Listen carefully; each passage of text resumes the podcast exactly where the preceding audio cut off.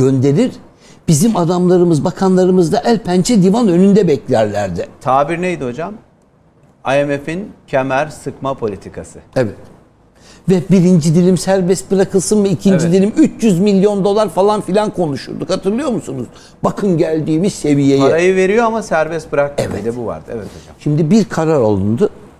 Aniden bir geceleyin bir konuşma, tek bir konuşma. Ondan sonra da bir kısmından eleştiri geldi. Aslında hiç hesaba katılmaması lazım. Onun da sebebini söyleyeyim. Neydi hocam? Yani, e, yani sonuç alındı mı?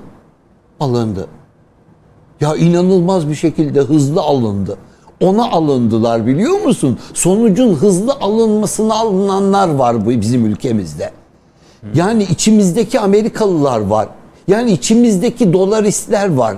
Peki hocam şey vardı. Cumhurbaşkanı konuşmasın. Konuştukça dolar yükseliyor. Evet. Hatta- Bu sefer konuştukça düştü, dibe vurdu. Hayır o gün Cumhurbaşkanı konuşacak. Dolar alın. 20 Evet. liraya 24 liraya çıkacak diye öngörüde bulunanlar Evet. vardı. Evet. Evet. Bakın her zaman aynıydı. Bu sefer ne diyorum Peki size hocam bu sefer saydırdım. ne oldu hocam? Bakın o öyle bir güzel planlanmış, her şey hazırlanmış daha önceden ki. Sanki böyle bir saldırı gelecek. Bunu bal gibi biliyoruz. Bakalım nereye kadar gelecekler. İki, iç yansımaları ne olacak? Üç, dış yansımaları ne olacak? Hem içimizdekiler hem dışımızdakiler kendilerini belli ettiler. Hepsi açıldı. Yani TÜSİAD ne yaptı? Ya çok ilginç bir şey ya. Bu adı TÜSİAD. Yani başında Türk var. Ben söyledim ya bundan önceki sefer Evet. Türk'ü kaldırsınlar diye. Hiç alakası yok. Mevcut küresel ekonomik sisteme dönülmeli de yani. Aynen öyle. Küresel ekonomik Yani yine sistem. Siyasi iktidara istikamet çizdiler. Bakın biz olayı yaptıktan sonra ve dolar dibe vurduğu zaman İngilizlerin ünlü profesör doktor ekonomisti Oxford Üniversitesi'nden şu adamcağız eee, şey de, eee, eee, neydi adamın adı? Adı çok önemli değil hocam. Bi- Bizim bu Allah Allah şu anda aklıma gelmedi. Çok ilginç bir tweet atmış bakın. Diyor ki Keynes, Friedman, Solov, Samuelson, Ha, Adam Smith. ironi, ironi yaptı. Evet. o Tabii ki ileri yapıyor. Fakat diyor ki bunlar biz hepimiz diyor bütün ekonomistlerimiz geri zekalı ve bütün zamanımızı da boşa harcamışız ekonomi öğrenmeye. Erdoğan bütün teorileri yeniden yazdı diyor. Şimdi bu İngilizlerin yerme usulünün bir başka biçimidir. Akılları sıra hem aşalayacaklar. Tipik İngiliz yaklaşımı yani. Tipik İngiliz yaklaşımı. Eş. Timothy Eş. Timothy Eş. Profesör Doktor Timothy Ash Oxford Üniversitesi'nden. Şimdi böyle bir aşağılama bu İngiliz'in genel karakteridir. Yani adam kendisinin dünyayı yönettiğine, her şeyi onun bildiğine, bir başkasının herhangi bir şeyle ortaya çıkamayacağına iman etmiş. Dünyanın büyük çoğunluğu da bunu kabul ettiği için zannediyor ki Türkiye'de kabul edecek. Bir yerden itiraz sesi geldiğinde onların da başaramayacağına inanıyor. Niye? Çünkü bu zamana kadarki göstergeler sanki ezik büzük bir Türkiye vardı. Hep geri çekilmekteydi. Sokaktaki insanımız bile dolarize olmuştu. Biz hariç hemen hemen herkes sesini kesmişti. Biz bas bas bağırdık son dört haftada dört programın dön dördünde de. Umut falan pompalamadık. Bal gibi gerçekleri söyledik. Türkiye bundan sonra da böyle olacak. Görecekler bunu. Bunlar hem de bunların bir yansıması var şimdi. Yalnız iç yansıma değil. Ben esas küresel çaptaki. Tam o soru geliyordu hocam. Evet. Bu yeni ekonomik modelin küresel yansımaları. Şimdi Aslında o, bu atılan o tweet de ironi de yansımanın bir parçasıydı. Tabii ki. Tabii ki. Şimdi e, siz aslında böyle bir şey bulamazsınız. Böyle bir yola neden girdiniz gibilerinden. Ama bir yandan da tweetin devamı çok ilginç. Orada ne diyor? Biz diyor hepimiz geri zekalıyız diyor. Biz bütün zamanımızı ekonomiyi harcamaya boşuna harcadık. Biz hepimiz de batılılar olarak geri zekalıyız diyor. Vallahi ben demiyorum sen dedin ha Timothy. Ben bir şey demedim henüz öyle bir şey. Ben sadece senin tweetini yorumlayacaktım. Niye böyle yapıyorsun moruk diye. Ama sen bana bunu değiştirdin. Benim öyle bir niyetim olmadı. Şimdi o o yükseklik kompleksiyle beraber konuşmaya başlıyorlar. Alçaklık kompleksiyle bitiriyorlar. Şimdi Türkiye'nin cevabı. Türkiye'nin cevabı esasında yalnız kendisine değil, aslında küresel çapta bir cevap da verdi. Bakın bu, peki bunun dış yansıması nasıl olur? Şu anda size garanti veriyorum. Hem Rusya'da hem Çin'de ve bunun gibi daha birçok ülkede yani yani bizim gibi dolarizasyona uğramış. Ondan e, şikayet etmekte olan ülkelerin hepsi şu anda ne oldu ya bu da neydi böyle? Yepyeni bir şey çıktı. Başardı mı başardı. Şimdi Rusya'nın Rusya'nın rublesi 74 tane ruble bir tane dolar. Rusya da aynı şeyleri düşünüyor. Nasıl bir iş diyor. Bir dakika diyor. Bir dakika acaba ben de bu işi yapabilir miyim? 7 liraya düşürebilir miyim? Ki süper devlet Rusya'dan bahsediyoruz. Evet. Veya Çin. Ben ne yapabilirim acaba? Ya bir yeni bir örnek. Ama bunların tabii ki çok zaman alacak onlar için. Bizim uyguladığımız metodu anlaşabilmesi büyük ihtimal yanımıza gelecekler. Çok kısa bir zaman içerisinde kapımızı çalarlar. Bundan emin olun. Programın nasıl gideceğini bekliyorlar. Yani biz sadece programı öğreterek ve satarak bile para kazanırız anlayacağın.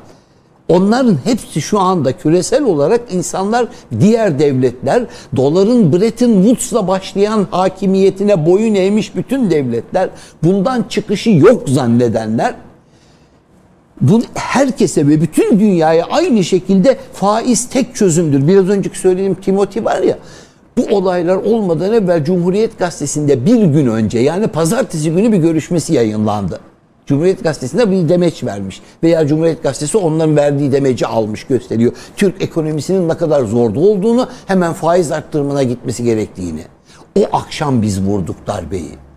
Yani 24 lira olacak dedikleri. Dedikleri gece. Tamam mı?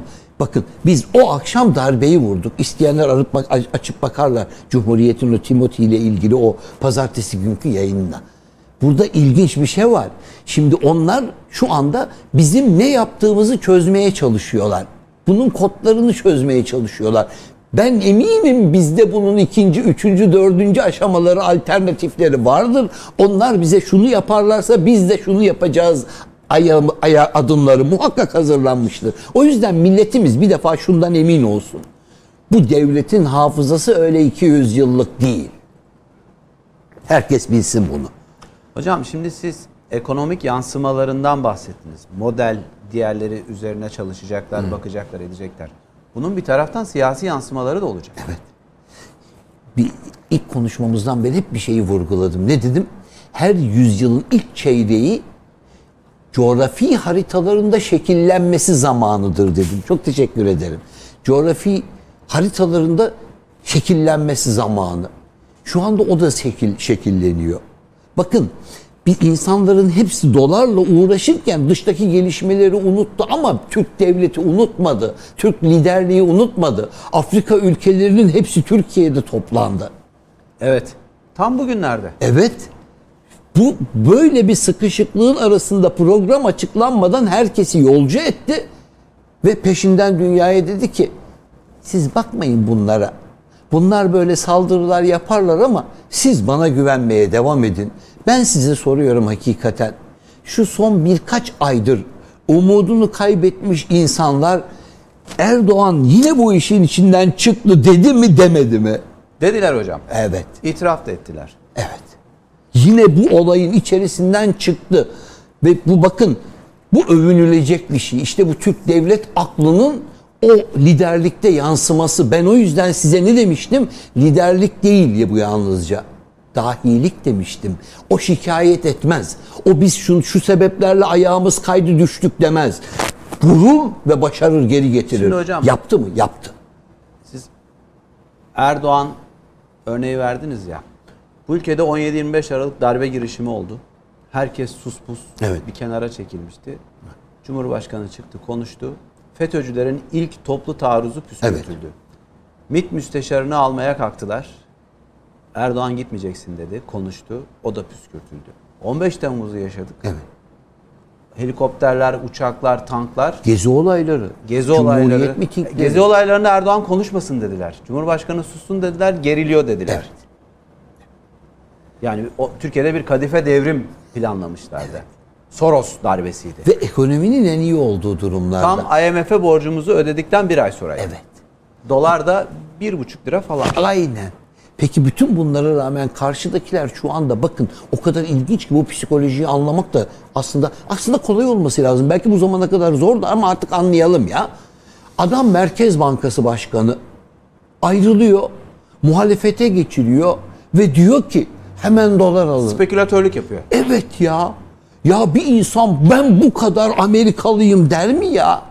Ben bu ülkeden bu kadar uzağım der mi? Ben size ne dedim bu adamlar her kılığa girerler demedim mi? Abi bıyıklarına falan bakıp karar vermeyin bu adamların. Bir adamın sakalı, bıyığı, tipi bilmem nesi yok. Peki bir şey söyleyeceğim hocam. Bunu söyleyen biri, o Merkez Bankası sistemini çok iyi bilen biri aynı zamanda. Açığı, yumuşak tarafı, zayıf halkaları bunları da biliyordur. Sözlü olarak bu tezviratı yapan biri bu sırları da verir mi vermez mi? Ee, o kadar güzel söylediniz ki zaten hepsi gitmiş ellerinde. Emin olun buna.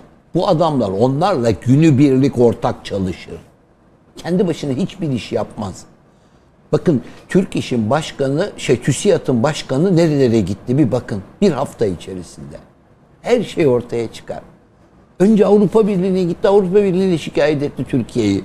Hep dedi bildiğimiz ekonominin dışında işler yapıyorlar. Sana mı kaldı ya sen bir derneksin. Sen kimsin ya?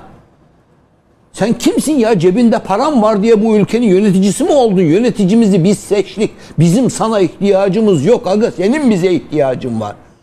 Bu adamların bir şeyi anlamaları gerekiyor. Aslında bakın Türk milletinin bir şeyi anlaması gerekiyor. Ellerinde sermayeyi bulunduranlar bu ülkeye, liderine, halkına yön veremezler. Bu zamana kadar verdilerse bundan sonra veremeyecekler. Veremeyecekler. Bu liderlik buna izin vermeyecek. İnanıyorum buna. Bundan sonraki hiç izin vermez. Ona da inanıyorum. Türk devlet aklı hafızası bu işin peşini bırakmaz. Biz çok çektik bu sıkıntıdan. Biz çok çektik bu sıkıntıdan. Türkiye'nin 250 milyar dolar döviz varmış. Bankalarda bekliyormuş. Ufacık bir kısmı ile beraber doları alt üst ettik. Ve bütün parayı önce dışarıya kaçırıp bizim ülkemizden daha sonra tekrar borç aldım diye geri getirenler bu insanlar. Ve peşinden de şikayet ediyorlar. Neden şikayet ediyorlar? Neden faiz vermiyoruz diye. Siz tefeci misiniz kardeşim? Adınızı da o zaman niye iş adamı yaptınız Allah aşkına? Bu nasıl bir kötülüktür bu millete? Yani milletin bu zamana kadar anlamadığı için belki sesini çıkartmadı. Ama bundan sonra bakın durum değişti. Artık en üst perdeden söylenmeye başlanıyor. Ve bunun farkına varın ne olur. Hani bahsediyorsunuz da dipten gelen dalga diye. Vallahi farkına varın dipten gelen dalganın. Hocam sevgili izleyiciler yorum yazıyorsunuz ya YouTube'daki videonun altına. Hocam onları okuyor tek tek. Bu çıkarımı da oradan yapıyorsunuz değil mi? O halkın nasıl duruş Aynen gösterdiğinin. öyle. Hepsini yorumlarından. Öylesine geliyor ki inanamazsınız. Dünyanın her yerinden. İnsanlar bir şeyden muzdaripler. O muzdarip oldukları şey devletin kendilerini yeterince yönetememesi değil.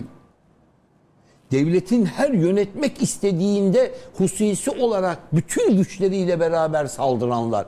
Peşinden kimi görüştü biliyor musunuz Avrupa Birliği'nden sonra? Fransız devlet başkanı Macron'la.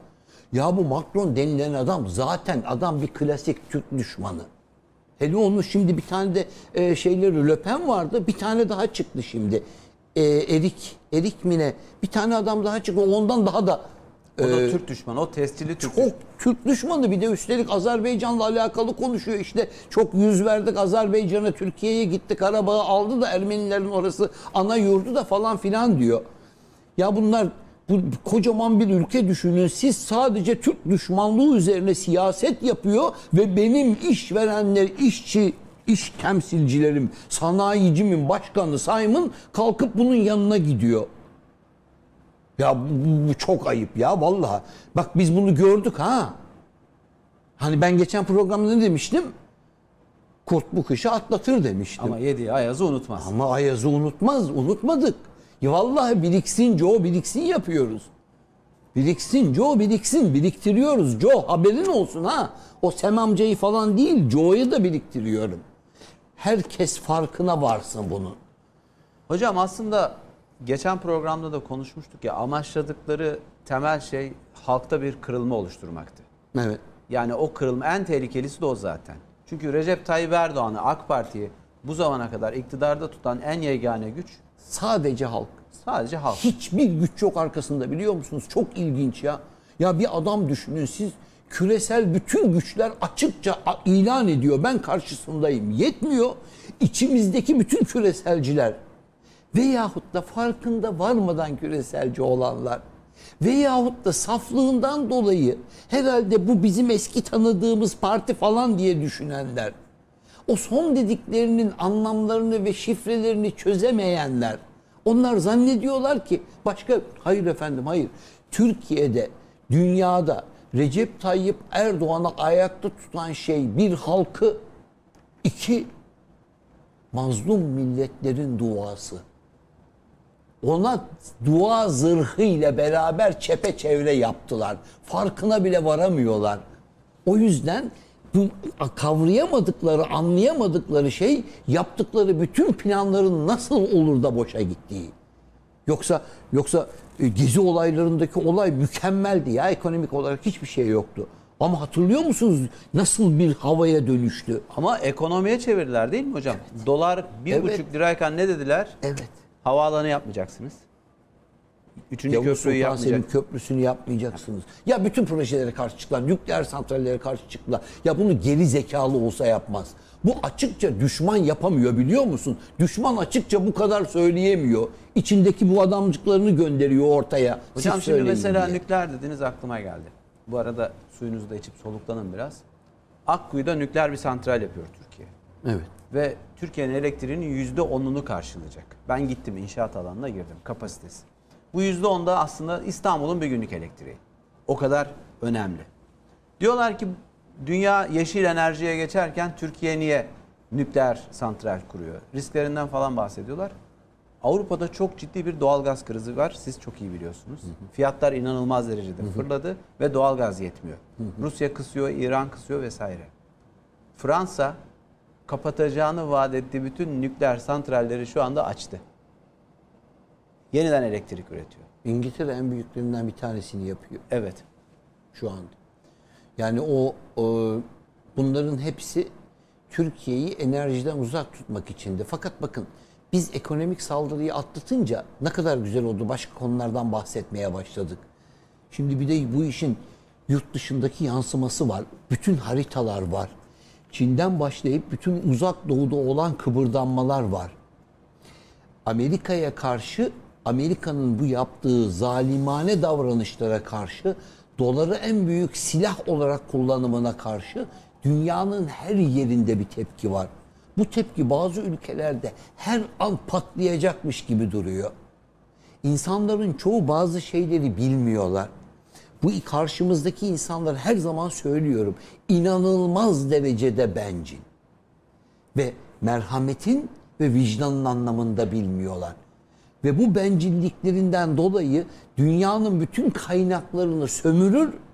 Senin ülkene geldiklerinde de aynı şeyi yapmak isterler. Pislettikten sonra da kalkıp gider, gittikten sonra bağırırlar etrafı pislettin temizle diye. Sana temizletirler. Bunlar çok kötü düşünceler. Bunlar çok kötü niyetli insanlar. Hani kötülük nedir derler ya, kötülük budur. Kötülüğün ordu halinde gezdiği budur. Bir örnek vereyim Tabii hocam, isterseniz buna. Orta Amerika ülkeleri vardır yedi tane. Bir tanesinin kuzey ucu Meksika'ya, diğerininki işte şey Güney Amerika'ya kadar, Güney Amerika'nın başlangıcına, Uruguay'a, Paraguay'a kadar uzanır. Guatemala, Panama, Ekvator, El Salvador. Bakın bu ülkelerin hepsi ilk önce Guatemala'dan başladı. Bir firma United Fruit Company bir tek bir Amerikan firması. Merkezi Amerika Birleşik Devletleri, Illinois'te. Önce muzları alma. Aslında var ya demiryolu için gittiler. Daha sonra demiryolundaki işçileri beslemek için muz bahçesi aldılar. Daha sonra bütün ülkeyi. Şu anda ülkenin yüzde 42'si Guatemala'nın firmanın elinde. Bir firmanın. İstediği adamı istediği an değiştirip başına bir diktatör getiriyor. O diktatör de sadece anlaşma imzalıyor. Her şeyi onlara veriyor. O bölgedeki bütün ülkeler şu anda o firmanın elinde. Tek bir firma. Çikita Muz da oradan geliyor biliyor musunuz? Bu şirketin kurduğu firmaya bu ismi Çikita Muz'du bunların ilk kurdukları.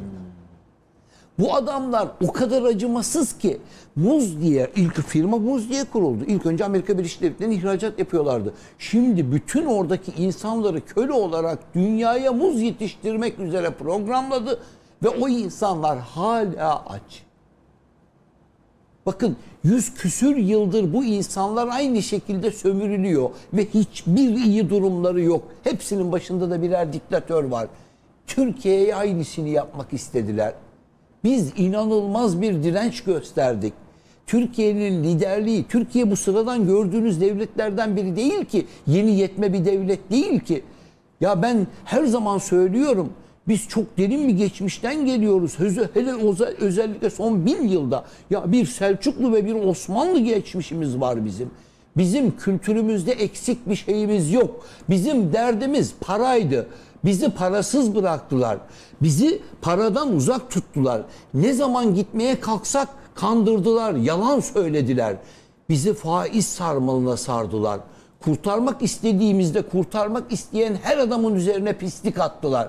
Sadece halktan oy aldıkları halde o insanlara acımadan pislik attılar. Ve hepsini kötülediler. İşte biz bu işlerin sonuna gelmek üzereyiz. Ve biz programımıza ilk başladığımızda hafızanın birinci bölümünde de aynı umutlarla yola çıktık. Üzerimize kara bulut çökmüş gibi görünen zamanlarda bile dedik ki hiç merak etmeyin aydınlık çok yakın. Hatta bire bir şu kelimeyi kullandım. Karanlığın en yoğun olduğu zaman güneşin doğmaya başlayacağı zamandır. Bunu söyledik ve şimdi onu görün. Bunu gördüğünüzde onun karşısına çıkanların da kim olduklarını iyi tespit edelim. Bugünler hakikaten bize çok şey öğretmeye gebe. Hocam bir taraftan da halkta şu tepkiler de var ama. Bunu da konuşmamız gerekiyor.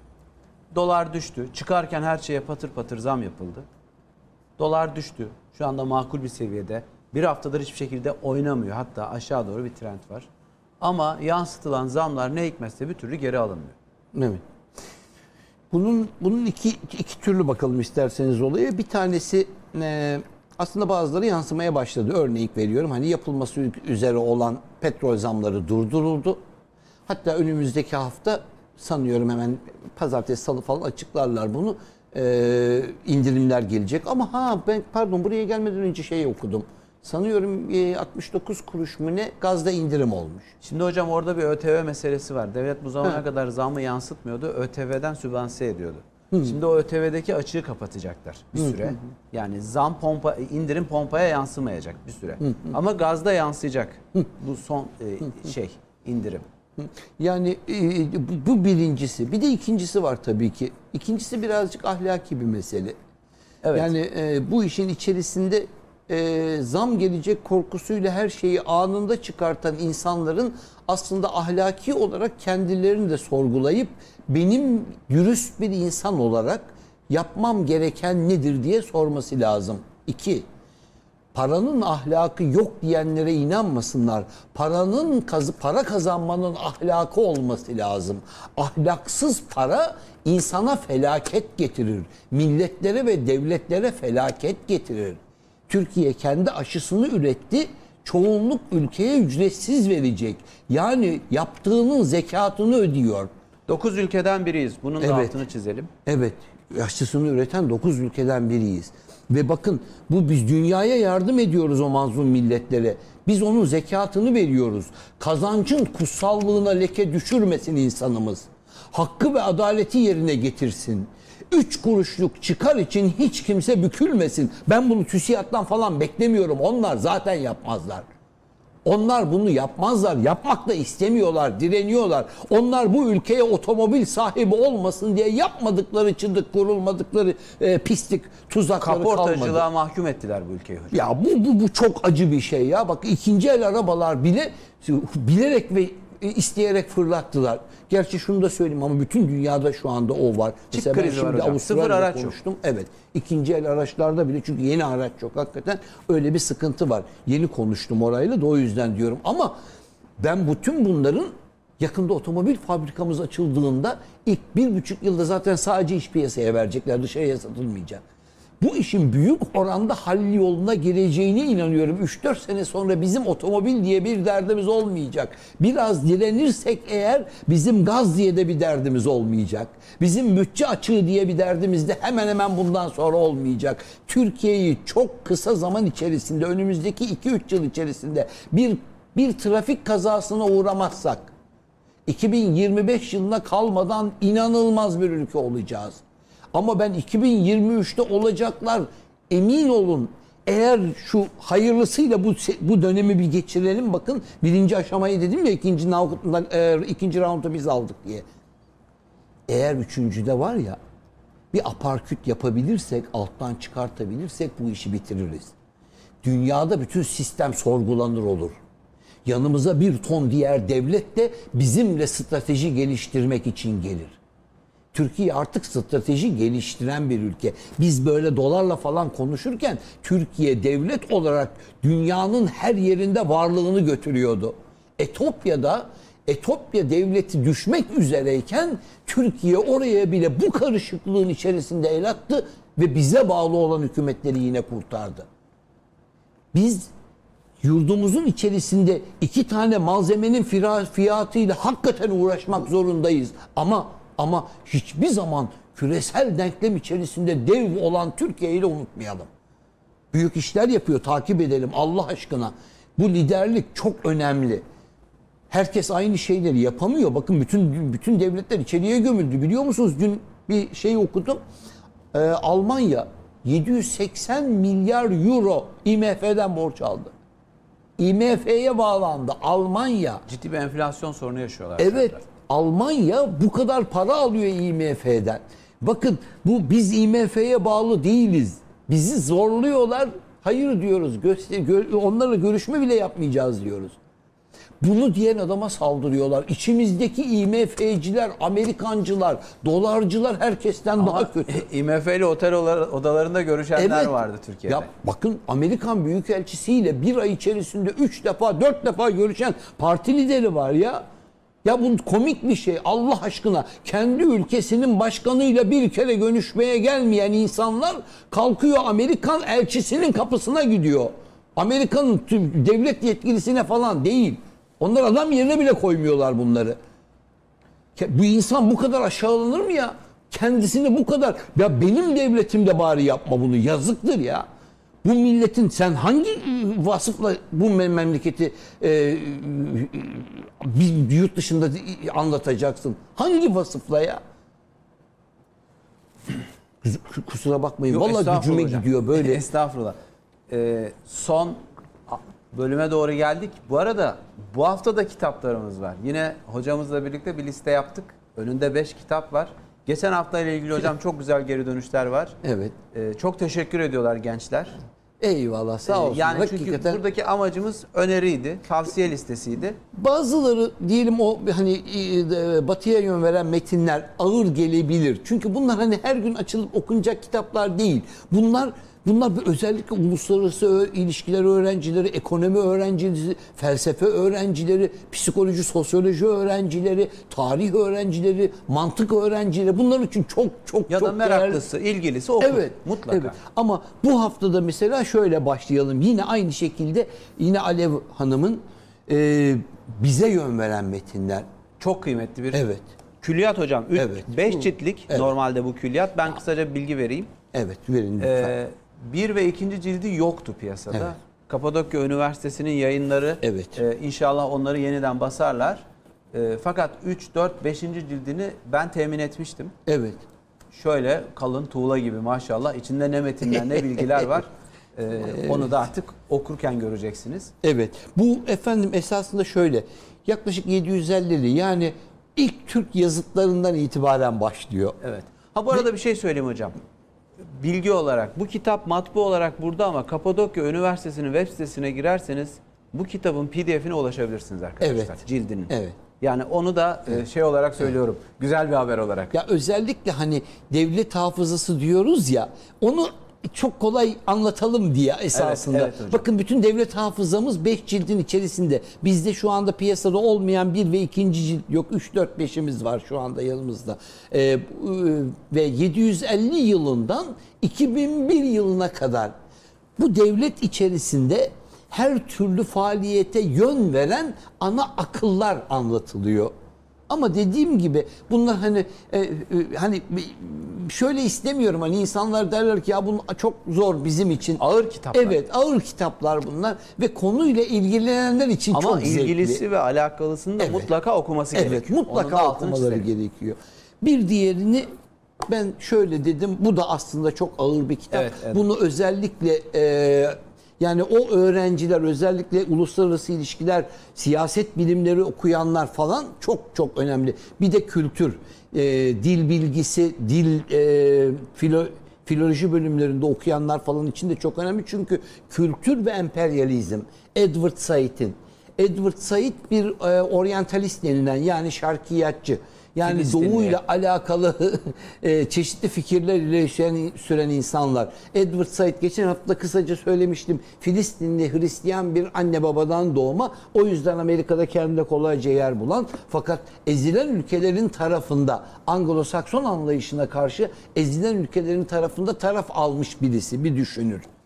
Üçüncü kitabımızda benim çok sevdiğim bir roman. Herkesin rahatlıkla okuyabileceği, zevk alabileceği iki Türk devletinin dev, kralı, imparatoru, padişahı adını ne koyarsanız koyun. Bir tanesi şah, öbürü sultan. Aslında Şah İsmail ile Yavuz Sultan Selim arasındaki mücadeleyi anlatıyor. Fakat inanılmayacak güzel İskender şey. Palan'ın Evet. Divan, İskender Divan Palan'ın Edebiyatı'nın Türkiye'deki Evet. öncü ismi şu anda. Evet, evet. İskender Pala'nın bu eseri gerçekten çok güzel bir eser. Herkes için rahatça alınıp okunabilecek kitaplar. Bu, bunun haricinde inşallah bir dahaki hafta birkaç kitap daha vereceğiz. Ben de şey yapacağım. Geçen haftanın kitaplarıyla bu haftanın kitaplarını birleştirip bir bilgi olarak atacağım Tamam. arkadaşlara. Yayınlayacağım bir şekilde onu yorum olarak. Çünkü Evet. çok soran vardı hocam. Çok soran var. Evet, evet. Şimdi Gerçek- hocam biraz e, toparlayacağız. E, tabii ki bir taraftan sorulara baktım ben. E, arkadaşlar bir kısmını aktardı. Ben onu Tabii. size yöneltmeye çalıştım ama Tabii. e, bir bir soru var. Onu soracağım hocam. Erdoğan'ın bilinmezliği. Az önce biraz bahsettik ya tahmin edilemez liderlik meselesi. O bu sefer biraz daha kalıplaştı mı? Aslında onu Hakan Bayrakçı dün akşam CNN'de çok güzel söyledi. Valla nefis yorumlar yaptı onunla alakalı. Yine yaptı dedi. Yine başardı dedi. Evet dedi. Yine dedi tahmin edilemez bir zamanda tahmin edilemezini yaptı dedi. Ama başardı mı? Başardı dedi. Kim yaptıysa tebrik ediyorum dedi. Kim fikri verdiyse, uyguladıysa hepsini tebrik ediyorum. Bakın doğruyu görüp itiraf eden bir yanda Öbür yanda da daha hala bugün ana muhalefet partisi lideri 13 bin euro var çevirmedim diyor. Husisi diyor. Husisi çevirmedim diyor. Öbür muhalefet liderinin e, vatandaşı da diyor ki gazeye bilmem nereye yansın. Hadi yansıdı teşekkür et. Hadi yansıdı bugün yansıdı. Önümüzdeki hafta yine yansıyacak. Sadece teşekkür et. Evet bunu da güzel yaptınız diye. Bir tek defa olsun söyleyin. Söyleyin bunu. Çünkü bu bir, birisinin yenilgisi üzerine kurulmuş bir şey değil. Erdoğan'ın yaptığı bu doğru. Şu aldığı kararları yok gizli faiz dediler, yok bilmem ne dediler. Onun içinde çok güzel bir şey dinledim. Profesör Doktor Sefer Şener çok güzel bir yorum yaptı ya. O kadar hatta insanlar dedi ki hani e, neden bizim bu işten zararımız olmayacak mı? Hazineye borç yüklemeyecek mi? Çok güzel bir açıklama yaptı. Siz dedi her bir dolar aldığınızda dedi şeye e, Amerika Birleşik Devletleri'ne dedi borç veriyorsunuz dedi. Borçlanıyorsun. Ve borç alıyorsunuz Borç, dedi. evet. Ama borcun karşılığında Türk hükümetinden alıyorsunuz dedi. Aldığınız her dolar bu dedi. Bakın o kadar kısa ve öz, öyle güzel bir anlatım ki bunları gördükten sonra insanların artık bir, kendi ülkesine güvenmeleri lazım. İki, Bundan sonra bizim kendi paramızı kendi devletimizin bankasında tutmamız lazım. Bu bizim için hayati Aslında önem. Swap anlaşmasını kendi halkıyla yapmış oldu Evet. diyebilir miyiz? Bakın o kadar güzel ki 84 milyonun parasını 84 milyon için harcadı devletin. Ancak ve ancak. Ama harcamasına bile gerek yok. Garantiye aldı. Esasında bu en güzeli. Hiçbir şey yok ortada. Felaket habercileri sadece Türkiye'nin kaybedeceği üzerine senaryo yapıp konuşuyorlar. Bakın böyle kötülük olmaz. Gerçekten olmaz. Siz bir şeye başlıyorsunuz başlamadan karşıdaki diyor ki her şey çok kötü gidecek. Yanacağız, yıkılacağız abi öldük biz diyor. Diyorsun ki yapma ya bu kadar kötü değil her şey diyorsun. Yok bilmiyorsun sen öldük abi öldük diyor. Hep aynı şeyleri tekrarlıyor. Seni dinlemiyor. Açıklama yapmanı istemiyor. Sadece kurulmuş saat gibi aynı kötülükleri tekrarlıyor. Umut beslemeni de istemiyor. Hayal kurmanı da istemiyor. Ya umutu biraz önce paranın ahlakı olur dedik ya. insanın da umudu olur. İnsandan umudu aldığın zaman işte o insanın hiçbir şeyi kalmaz. Hiçbir şeyi. Geleceğe dair hiçbir umudu da kalmaz. Ya böyle bir kötülük bu millete yapılmaz. Hadi birilerine yaptınız yaptınız bari herkese yaymaya çalışmayın Allah aşkına. Birileri zaten dedim ya adam bizden değil açıkça söylüyor zaten. Bu ülkenin şu derdi var. Hani ben tapınak şövalyelerinden bahsederken bir örnekler vermiştim. Paranın sahiplerinden bahsederken. Hatta dedim Osmanlı Devleti demiştim Galata'daki bankerlerden bile para aldı demiştim. Vallahi ailesinin uzantıları hala devam ediyor. Bu adamlar şimdikilerin hepsi yurt dışındaki o para babalarının parasını harcıyor. Bu adamların hiçbirisinin kendi parası yok. Şu milletin şunu bilmesi lazım. Bu devletin altını yoktu, petrolü yoktu. Ele gelen hiçbir hiçbir kaynağı yoktu. Biz cumhuriyet boyunca neler çektik? Bu halk neler çekti? Bu adamlar bu kadar parayı nereden buldular? Evet. O kimin parasını kullanıyorlar? Benim ülkemde kimin parasıyla beni be- böyle alt etmeye çalışıyorlar? Beni niye bu kadar sıkıştırıyorlar? Bunun hesabı olmayacağını mı zannediyorlar? O yüzden dedim ya ben sana bu iş bitmez. Bu iş bitmez. Biz bunu unutmadık. Biz bu Ayaz'ın hesabını soracağız. Soracağız. Gerçekten soracağız. Yani bunu e, bu milletin gözünün önünde şu andaki para güçlerine güvenerek yapıyorlar. Her şey biter. Herkesin elindeki gücü biter. Esas sırtınız dayadıklarınız. Bakın çok büyük bir darbe aldılar. Şaşkınlar şu anda ne yapacaklarını bilmiyorlar. Siz de onlara bakıyorsunuz. Abimiz bir şey bilsin de söylesin de biz de onu yapalım diye. Bizim ikinci, üçüncü hareketlerimizi de bekleyin. Bu devletin başındaki adamın çok ilginç planları var sizin için. Hocam o ikinci, üçüncü hareketleri de önümüzdeki hafta Anlatalım. konuşacağız. Siz anlatacaksınız. Teşekkür ederim. Sevgili izleyiciler, Hafızanın 5. bölümünü burada noktalıyoruz. Bu hafta böyle biraz kısa tuttuk. Haftaya yine Cuma günü saat 21'de saatinde burada olacağız. Hocam çok teşekkür ediyorum. Ağzınıza sağlık. Ben de çok teşekkür ediyorum. Bizi izleyen herkese de. Görüşürüz.